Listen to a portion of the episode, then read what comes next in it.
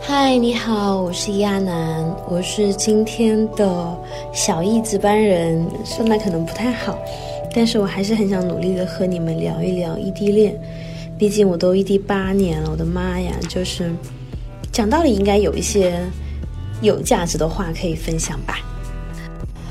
我觉得我第一件想说的事情其实是异地恋是有好处的。虽然各种公众号文章也好，或者是如果你是大学生，你的老师可能都会劝你说，异地是没有前途的。但是呢，觉得它至少有两个很大的好处吧。第一个好处是，异地恋让我和我的伴侣从酒肉朋友变成了 soul mate。我不知道你会不会有这种感觉啊？反正我是有的。我们大学的时候在一起，然后每天就是吃吃喝喝玩玩，然后手牵着手啊晃啊晃，就是四年就很快过去啦，好像我们都没有什么时间聊天的样子。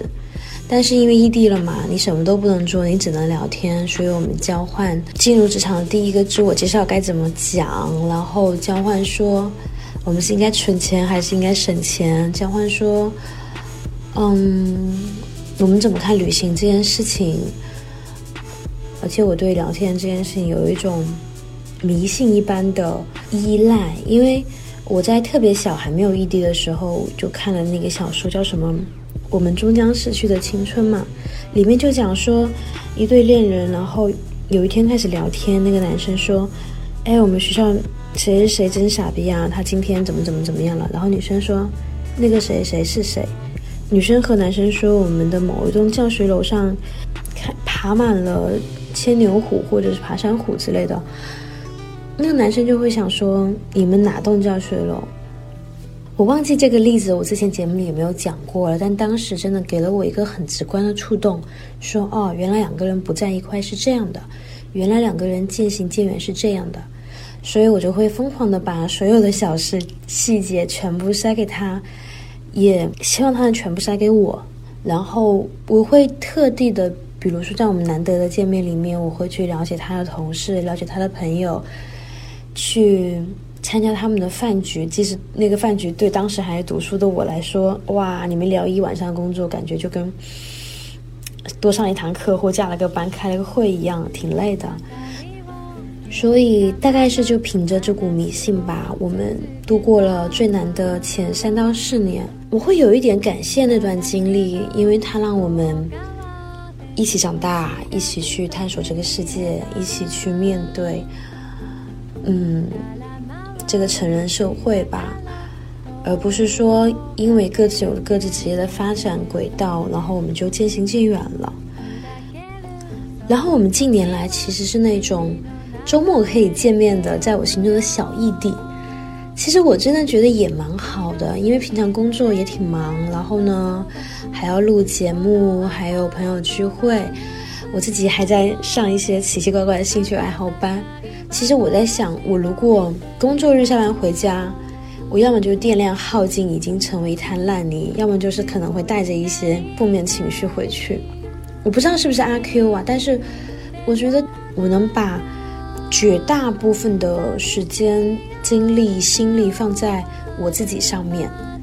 然后周末在两个人享受很纯粹的两人时光，因为我们都很珍惜对方，珍惜那两天。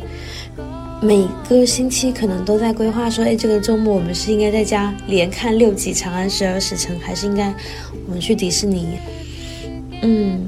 就每个周末都像是一次一场礼物吧。包括为什么我现在能把大部分的时间和精力留给我自己，并不是说对方不重要，而是我们找到那个节奏和找到那个信任感了。信任感当然一方面是来自于你对这个人的判断，他是一个本来就很花心的人，还是他是一个很容易摇摆的人，或者他本来就是一个很忠诚的人。然后另一方面，信任也有了解带来。像你知道对方每天加班加到死九九六，你觉得他还有精力去劈腿吗？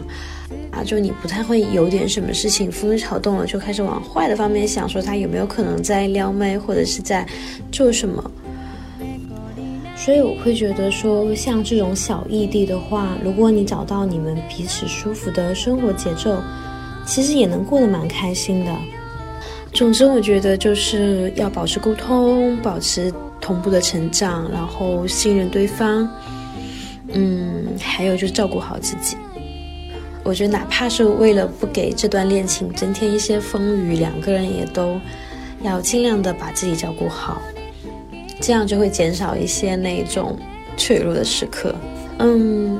我觉得说到最后会又变得有一点点鸡汤，因为我真心的觉得到最后爱是唯一的解药。最终考验不是来自于距离，而是来自于说，当你遇见了那些你觉得难熬的时刻，你更关心的是说，无论如何我不能失去这个人，还是说我不想要承受这一切，我想解决这些问题。有些人是值得你扛下所有的东西的。哦，对了，最后再讲一个小小的点，就是我们前几年在一起之所以比较坚定，是我们一直在努力团聚。嗯，内心是有一个盼头的吧，觉得这一切都是暂时的，未来我们有一个明确的奋斗目标，我们会在一起。那虽然因为各种因素，我们在一起过好几回，后来各自追求发展，我们又。选择了放手，让对方去追求更好的未来。嗯，但是在每一个阶段当下，其实我们都是有一定的信念感和目标的吧？我觉得这个也能帮到一些。好的，今天就到这里啦，希望你喜欢这一段。然后有可能有一些情况是我。没有料到的，或者是我没有经历到的，比如说，如果你们已经有家庭了，可能情况又会不太一样，会比较复杂，比较难以处理。嗯，然后也欢迎你分享给我们，就是在评论区留言，或者是加入我们的社群一起讨论。想加社群的话，我的微信号是二八三三零七六五五二八三三零七六五，请一定要备注下班别跑。谢谢，拜拜。